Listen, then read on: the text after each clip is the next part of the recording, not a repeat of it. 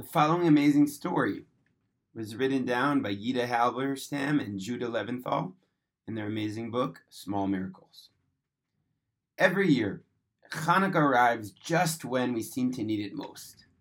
When days are at their shortest and the nights have grown unbearably long, the menorah casts its glow upon a people hungry for light.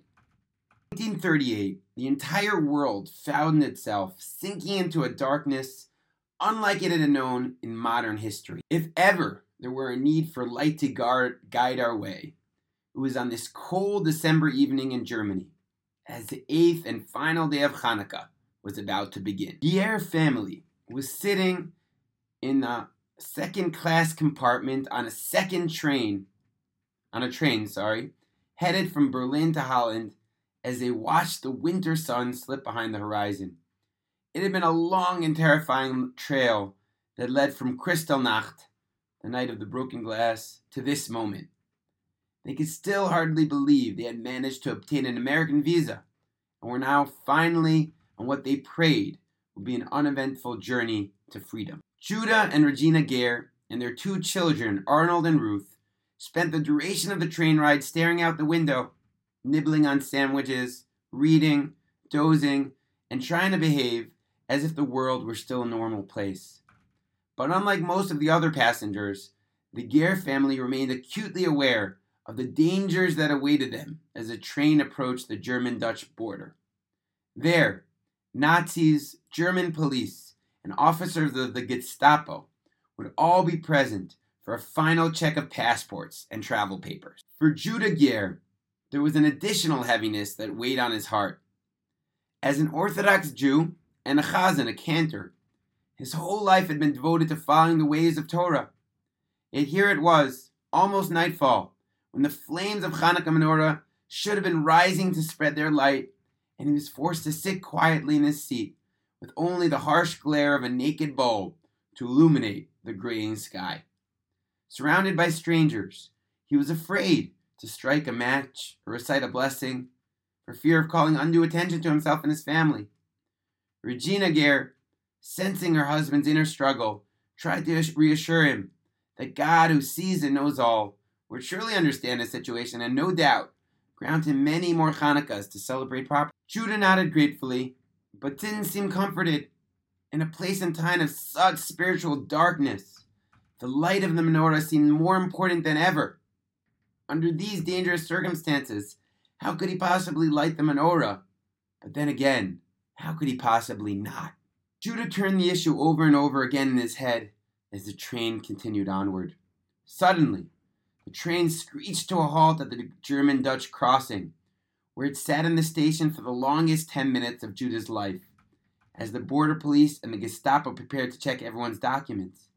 He felt his wife's body go still next to his, and even his children sat frozen in fear. One wrong answer, one nervous twitch, could mean the difference between escape and imprisonment, between a new life and certain death. And it happened. A Hanukkah miracle arrived at the German border just in the nick of time. With no warning, the entire station and every corner of the train was thrust into total darkness. All the lights were extinguished at the very same instant, leaving the passengers and the approaching officers groping in the darkness. Without a second hesitation, Judah seized the moment, reached for his overcoat on the luggage rack, put his hand into one of the pockets, and pulled out a small package. Before anyone realized what was happening, he struck, struck a match, lit a candle, and quickly warmed the bottom of the eight other candles. He then planted them firmly in a neat row upon the windowsill, and in a breathless whisper recited the Hanukkah blessings. As his family looked on in amazement, Judah carefully lit each candle and placed the ninth one, the shamash, off to the side. In the bright warmth of the menorah, his face radiated joy and peace for the first time in months. Seeing the unexpected light in the window, the Gestapo and the border police came running. The sound of their boots striking the pavement with intensified blows echoed throughout the stillness.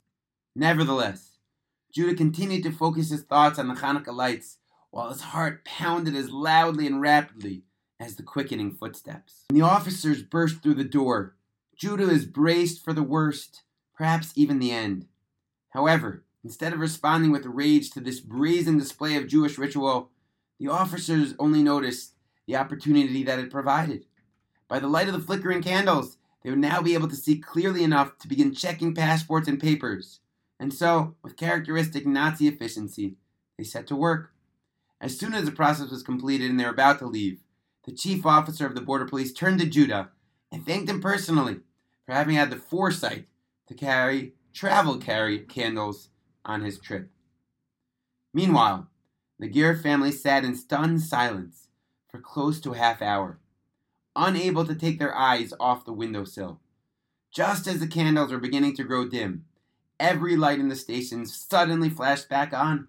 Judah still sit, sat in awe at what he had just witnessed, put his arm around his twelve-year-old son. With tears in his eyes, he drew him close. "Remember this moment," he declared softly. "As in the days of the Maccabees, a great miracle has happened. Bayamim Ahem, Bazman Hazeh, as told by Arnold Geyer, Judah's son." May Hashem bless us to see miracles this Hanukkah.